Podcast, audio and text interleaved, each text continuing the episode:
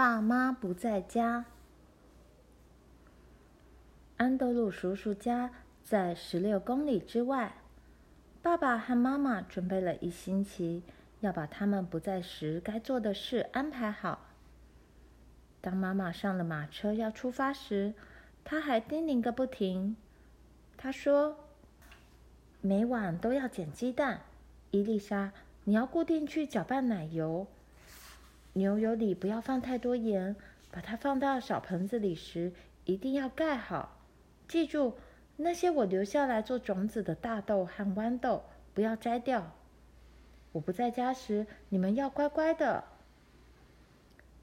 妈妈把大蓬裙塞在座位的空隙，爸爸把西布盖在他们腿上。还有，伊丽莎，小心火烛，炉灶有火时，你千万不要离开屋子，不要把点着的蜡烛随便放。爸爸把缰一收，马匹开始前进。妈妈扭着头还在喊：“别把糖都吃完了。”马车转到路上去，马开始小跑起来。不久，马车车轮声消失了。爸爸和妈妈走了，谁也没说话。伊丽莎看起来有点害怕的样子。这幢房子、仓房和田野似乎变得又大又空了。爸爸和妈妈整整一个星期会在十六公里之外。阿曼乐突然把帽子扔到空中，大叫了一声。爱丽丝用双臂抱住自己，叫着：“我们现在要做什么？”他们爱做什么就做什么，没有人会阻止。伊丽莎命令似的说：“我们先洗碗、铺床。”罗耶叫着：“我们来做冰淇淋。”伊丽莎最爱吃冰淇淋。可是她有点犹豫呢。阿曼乐和罗耶很快就跑向冰房去。他们从木屑中挖出一块冰，放进麻袋里，再把麻袋放在台阶上，用小斧头敲打，直到冰块打得碎碎的。爱丽丝边跑出来看他们，边打着蛋白泡沫。她用叉子不断地搅拌蛋白。直到蛋白浓稠的，即使盘子倾斜也流不出来为止。伊丽莎在量牛奶和奶油，还从木桶舀出糖来。这不是普通的蜂糖，是从商店买来的白糖。只有在家里来了客人时，妈妈才会用白糖。伊丽莎舀了满满六杯，再把桶里的糖压平。看起来像没动过的样子。他做了一大牛奶桶的黄色奶蛋糊。他们把桶子放进大盆子里，把打碎的冰包在桶子四周，冰里加了盐，然后用毛毯包起来。每隔几分钟就打开毛毯，打开木桶，搅拌一下冰冻的冰淇淋。当桶里的冰淇淋冻结时，爱丽丝拿了碟子和汤匙来，阿曼乐拿了一块蛋糕和一把菜刀。他切了几块大蛋糕，伊丽莎则把冰淇淋装到碟子去。他们可以尽量的吃着蛋糕和冰淇淋，没有人会管他们。到了中午，他们吃完了所有的蛋糕。也几乎吃完了所有的冰淇淋。伊丽莎说：“该吃午餐了。”但是大家根本吃不下了。阿曼乐说：“我只想吃一个西瓜。”爱丽丝跳起来：“好啊，我们去采一个回来。”伊丽莎大叫：“爱丽丝，你跟我回来，先去把碗碟洗干净。”爱丽丝已经跑走了。我会洗的，我回来就洗。爱丽丝和阿曼乐来到炎热的瓜田，枯萎的扁叶上躺着一个个圆瓜。阿曼勒用手指去弹瓜皮，听瓜的声音。西瓜成熟就会有成熟的声音，这种方法可以判断西瓜的好坏。可是，当阿曼勒认为其中一个西瓜的声音是成熟的时候，爱丽丝却说它是生的。虽然阿曼勒认为他比任何女孩更知道怎么选西瓜，事实上，他们都没有办法确定哪个西瓜是成熟的。所以，他们只好选了六个最大的西瓜，一个一个搬回冰房，把西瓜放在潮湿冰冷的木屑上。然后，爱丽丝回屋里洗碗。阿曼乐说他什么事也不想做，也许会去游泳。可是，等爱丽丝走开后，他就偷偷溜到有小马的牧场去了。牧场很大。太阳也很大，空气好热，小虫在鸣叫。贝斯和美人在树荫下，他们的小马就在身边，摇摆着小尾巴。这些一岁、两岁和三岁大的小马正在啃青草，他们都抬起头来看阿曼勒。阿曼勒慢慢的向小马走过去，把手伸出来。他的手里什么东西也没有，可是马儿不知道。他不想做什么，只想去摸摸它们。星光和其他的小马摇摇晃晃跑到母亲身边去。贝斯和美人抬起头来看看，又低下头。有些较大的小马还竖起耳朵呢。他们之中有一匹向阿曼勒走过来，另一匹也走上来，六匹马都走过来了。阿曼勒想，如果他带了胡萝卜来就好了。这些马真美丽，它们身体高大，抖动着鬃毛，显得自由自在。阳光把它们拱起的肌肉照得发亮。突然，有匹小马喊：“嘿！”其中有一匹小马在踢腿，有一匹在嘶喊。他们都抬起头，尾巴耸得高高的，马蹄在地上踩着轰轰的声音。他们把臀部和翘得高高的马尾巴转过来，对着阿曼乐。六匹小马像旋风似的绕过那棵树。阿曼乐听见他们从背后冲过来，他转过身，看见他们沉重的蹄子和强大的胸脯向他撞上来，他来不及躲了。阿曼乐闭上眼睛，叫着：“停！”空气和地面都在震动。他张开眼，看见棕色的马膝高高举在空中，浑圆的腹部和后腿。正从他的头上飞过，棕色的身影像一声响雷冲过他的身边。他的帽子飞掉了，他的心头狂跳，不知道该怎么办。一匹三岁的小马从他头上跳过去，这些小马像一阵雷一样跑过了牧场。阿曼乐看见罗耶匆忙地走过来，罗耶大叫。不要去惹这些小马！他走上来说：“我真想揍你一顿，让你牢牢记住。你明明知道不能逗这些小马的。”罗耶一把揪住阿曼乐的耳朵，阿曼乐逃不开，一路被拉到谷仓。他说他没惹小马，可是罗耶不信。罗耶说：“再被我看到你去牧场的话。”我就要把你的皮打烂，我也会告诉爸爸的。阿曼乐揉着耳朵走开，走到鳟鱼河边，在水塘里游了好一阵子，才觉得舒服些。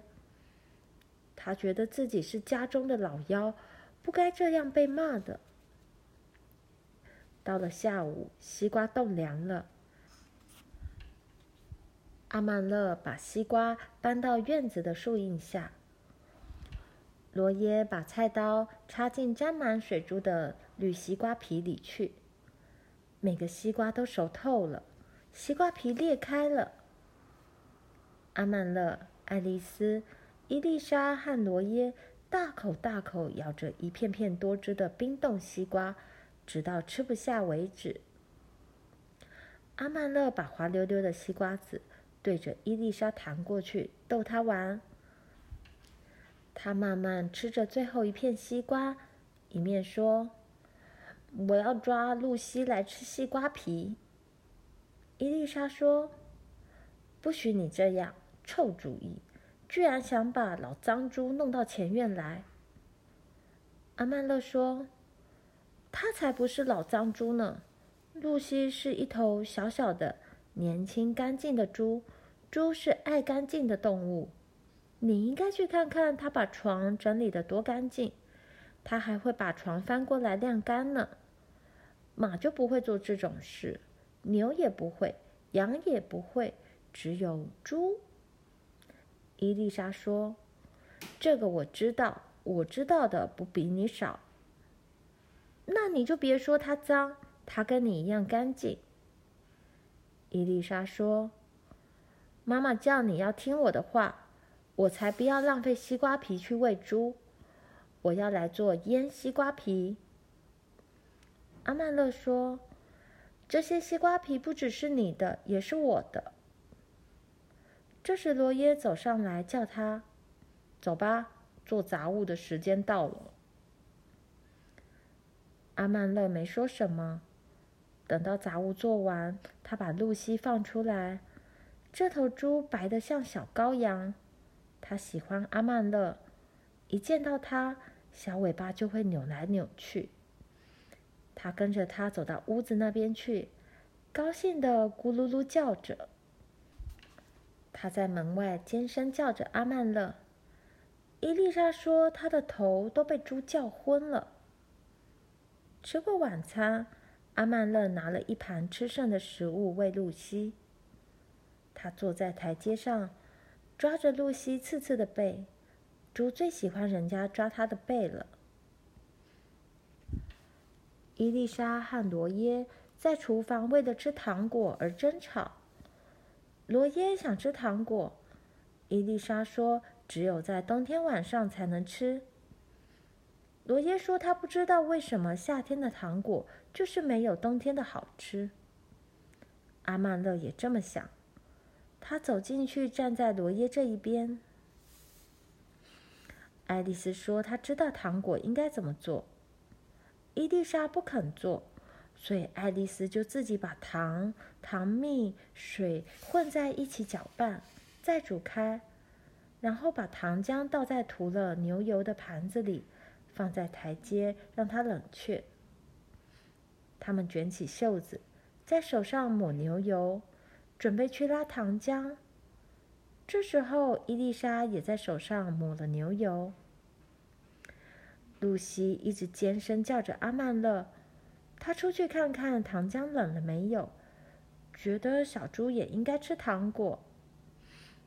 糖已经冷了，趁着没人注意，她偷偷挖了一大团软软的糖，丢给台阶下张着大嘴的露西吃。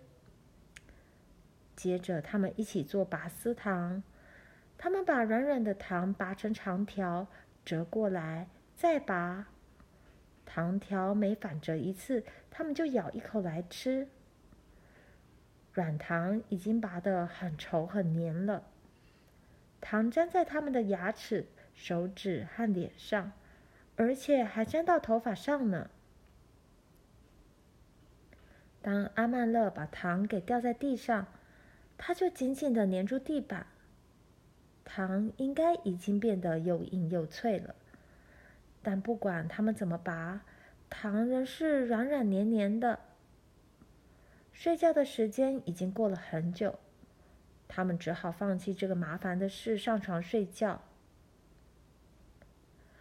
第二天早上，当阿曼乐开始做杂物时，露西正站在院子里。他的尾巴和头都垂下来了。他看到阿曼乐也没叫，只是摇摇头、皱皱鼻子。原来他的白牙齿上全都粘满了软软的糖条。露西的牙齿被软糖粘住了，他不能吃东西，不能喝水，也不能叫，他连咕噜噜的声音都发不出来。可是当他一看见阿曼乐走过来时，拔腿就跑了。阿曼乐叫罗耶来帮忙，他们在屋外追露西。露西在山榕树和紫丁香丛里乱钻。他们追遍了菜圃。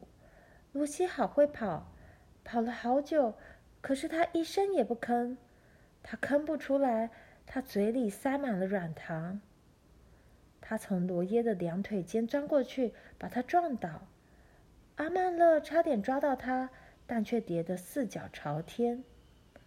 他在豌豆丛里冲来冲去，踩烂了番茄，翻乱了包心菜。伊丽莎在叫着罗耶和阿曼乐抓住他，抓住他。爱丽丝也在他后面追。最后，他们把他赶进一个角落。他还绕着爱丽丝的裙子冲来冲去。阿曼乐一扑，抱住了他。他踢他，把他的上衣撕了一个长破洞。阿曼乐压住他，爱丽丝抓住他乱踢乱蹬的后腿。罗耶拨开他的嘴，把软黏黏的糖刮出来。接着，露西惊天动地的大叫特叫起来，他把整晚闷在肚子里的叫声都叫出来。而且把他们追他时，他叫不出来的声音也叫出来。他尖叫着跑回猪舍去。伊丽莎在骂他：“阿曼乐，看看你自己那副德行吧。”但是他看不到自己的样子，他也不想看。爱丽丝也是吓得半死，因为阿曼勒竟然把糖浪费给猪吃，而且他的上衣破了。虽然可以补起来，但还是看得出来。阿曼勒说：“管他的。”他很高兴，还要等一个星期后，妈妈才会知道这件事。这一天，他们又做了冰淇淋，而且把最后一个蛋糕吃掉。爱丽丝说：“她会做牛油蛋糕。”她说：“她要做一个牛油蛋糕。”不过做完了蛋糕，她要去客厅坐坐。阿曼乐觉得这个不好玩，可是伊丽莎说：“你不可以这样，你知道客厅是给客人坐的。”这又不是伊丽莎的客厅，而且妈妈也没说她不能去坐。阿曼乐觉得只要爱丽丝想做，她就可以去。那天下午。阿曼乐去厨房看看蛋糕做好了没有。爱丽丝已经将蛋糕从烤箱里拿出来，蛋糕好香。她在蛋糕角上掰了一小块丢进嘴巴。于是爱丽丝便把阿曼乐掰过的地方整片切下来，这样别人就看不出有掰过的痕迹了。然后他们配了最后一点冰淇淋，又吃了两片蛋糕。爱丽丝说：“我可以再做一些冰淇淋。”伊丽莎正在楼上。阿曼乐说：“走，我们到客厅去。”他们偷偷溜进客厅，没弄出声音来。客厅的百叶窗放了下来，所以很暗。不过客厅实在漂亮，壁纸是白金色的，地毯是妈妈精心编的。让人舍不得把脚踩上去。中央的桌面是大理石做的，桌面上有一座高高的照明灯，灯是用白色的描金瓷器做成的，上面有粉红色的玫瑰图案。灯旁边放着相簿，相簿封面是用红丝绒和贝壳里面的珍珠层做成的。客厅四周的墙放着马鬃椅子，乔治华盛顿的肖像在窗户旁的框上，看起来很严肃。爱丽丝把她的圆蓬裙后摆拎起来，坐在沙发上，滑溜溜的马鬃毛沙发布使她又滑到地上去。他不敢大声笑，因为怕伊丽莎听到。但当他再坐回沙发，又滑下来了。还有，阿曼乐也从椅子上滑下来。当家里有客人时，他们要坐在客厅，用脚趾抵住地板，才不会从椅子上滑下来。但是现在他们可以滑个痛快。爱丽丝滑得咯咯笑，笑得好厉害，使得他们不敢再滑了。接着，他们去看放在阁架上的贝壳、珊瑚和小瓷像。他们没伸手去碰什么东西，一直到他们听到伊丽莎的声音了，他们就踮起脚尖溜出客厅，轻轻把门关上。伊丽莎没发现他们。这一个星期似乎永远过不完，可是它却突然过去了。有天早晨吃早餐时，伊丽莎说：“爸爸和妈妈明天就回来了。”他们马上停止吃东西。菜圃的杂草还没除，鸡舍还没刷洗，豌豆和大豆还没摘，这样豆藤会老得很快。伊丽莎说。这房子乱得够瞧的了，我们今天一定要搅拌奶油。可是我要怎么跟妈妈说，我们已经把糖吃完了？没有人再吃得下东西。他们看看装糖的桶子，已经看得到桶底了。只有爱丽丝还装出高兴的样子。她说：“我们要乐观一点，就像妈妈一样。”还剩一些糖嘛？妈妈只说不要把糖吃光，我们没吃光嘛。桶底还有一些糖呀。这是这个可怕的一天的开始。他们全体拼命工作。罗耶和阿曼乐在菜圃松土除草，把鸡舍刷得好新，清洗牛舍，还把南仓房的地板扫干净。女孩则在屋内刷洗。伊丽莎叫阿曼乐搅拌奶油，直到牛油浮出来为止。然后她要飞快地冲洗牛油，加盐，包装好放进盆里去。虽然阿曼乐已快饿昏了，午餐却只有面包、果酱和牛油可吃。伊丽莎说：“阿曼乐，现在你来洗炉灶。”她最讨厌洗炉灶。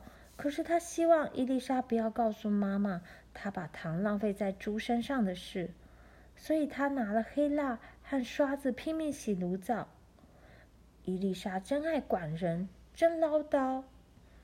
她一面撣灰一面说：“你别把黑蜡打翻了。”阿曼乐想：“我又不笨，怎么会打翻黑蜡？”可是他没回话。少用点水。哎呀，你不会用力一点吗？他也没出声。伊丽莎跑进客厅去撣灰，她叫着：“阿曼乐，炉灶擦好了没有？”阿曼乐回答：“没有。”你可别偷懒啊！阿曼乐自言自语：“哼，你是谁的老板呀？”伊丽莎说：“你说什么？”没什么啊，伊丽莎走到门口问：“不，你说了的。”阿曼乐直起身子大叫：“我说，你是谁的老板？”伊丽莎倒抽了一口气，大叫：“你给我等着瞧，阿曼乐，怀德，你，我要告诉妈妈。”阿曼乐并没想把黑蜡刷子扔出来。可是它却从他手里飞出去了，黑蜡刷子从伊丽莎的头皮擦过，啪，打到客厅的墙上，白金色的壁纸马上溅出一大片黑色的污迹。爱丽丝尖叫起来，阿曼乐转身就跑，一口气跑到谷仓那边，他爬上干草棚，躲进去，他没哭。如果他不是快要十岁的话，她会哭的。当妈妈回到家里时，发现她美丽的客厅被破坏，爸爸会把她带进柴房，用黑蛇鞭抽她的。她再也不想爬出干草棚，她要永远躲在这里。过了好久好久，罗耶来干草棚喊她，她从草堆爬出来。罗耶也知道这件事了。罗耶说：“小弟，你会狠狠挨一顿鞭子的。”罗耶说他很难过，可是帮不上忙。他们知道阿曼乐一定会挨打的，因为瞒不了爸爸。可是阿曼乐说：“我才不管呢。”他还是做杂物，晚饭照吃，要让伊丽莎看看他毫不在乎的样子。接着。他上床了，客厅的门是关着的。可是他知道白金色的墙上有一片乌黑是多么难看。第二天，爸爸和妈妈坐着马车到院子来，阿曼乐不得不跟大家一起去迎接爸妈。爱丽丝在他耳边悄悄说：“别难过，也许他们不在意。”可是他的表情也很着急。爸爸很高兴地说：“我们回来了，一切都好吗？”罗耶说：“是的，爸爸。不过阿曼乐没有卸马，他待在屋里。”妈妈到处走动，一面解开遮阳帽的带子，一面检查家里每样东西。妈妈说。我要说，伊丽莎、爱丽丝，你们把屋子收拾的像我收拾的一样整洁。爱丽丝小声的说：“妈妈，妈，嗯，孩子，什么事？”妈妈，爱丽丝勇敢的说：“你叫我们不要把糖吃光，可是，可是我们几乎快吃光了。”妈妈笑了起来。你们都这么乖，我不会为了糖的事骂你们的。妈妈还不知道客厅墙上有一圈黑东西呢。客厅门是关着的。这天她不知道这件事，第二天也不知道。阿曼乐吃饭时几乎吞不下食物，妈妈很担心，把他带到食物储藏室。要他吃下一大匙黑色草药。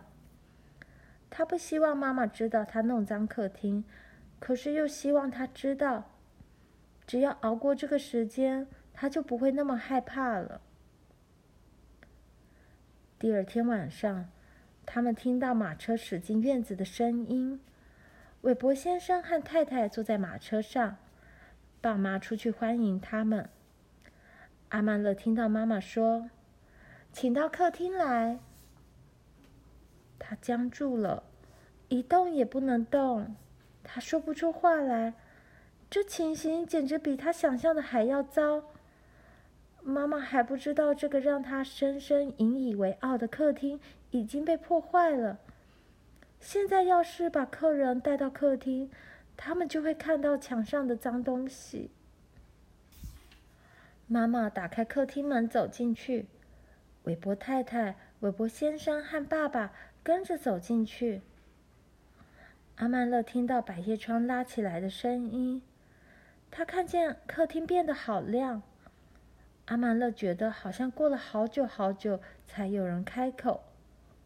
妈妈说：“韦伯先生，请坐这张大椅子，别客气。”韦伯太太，请坐沙发上。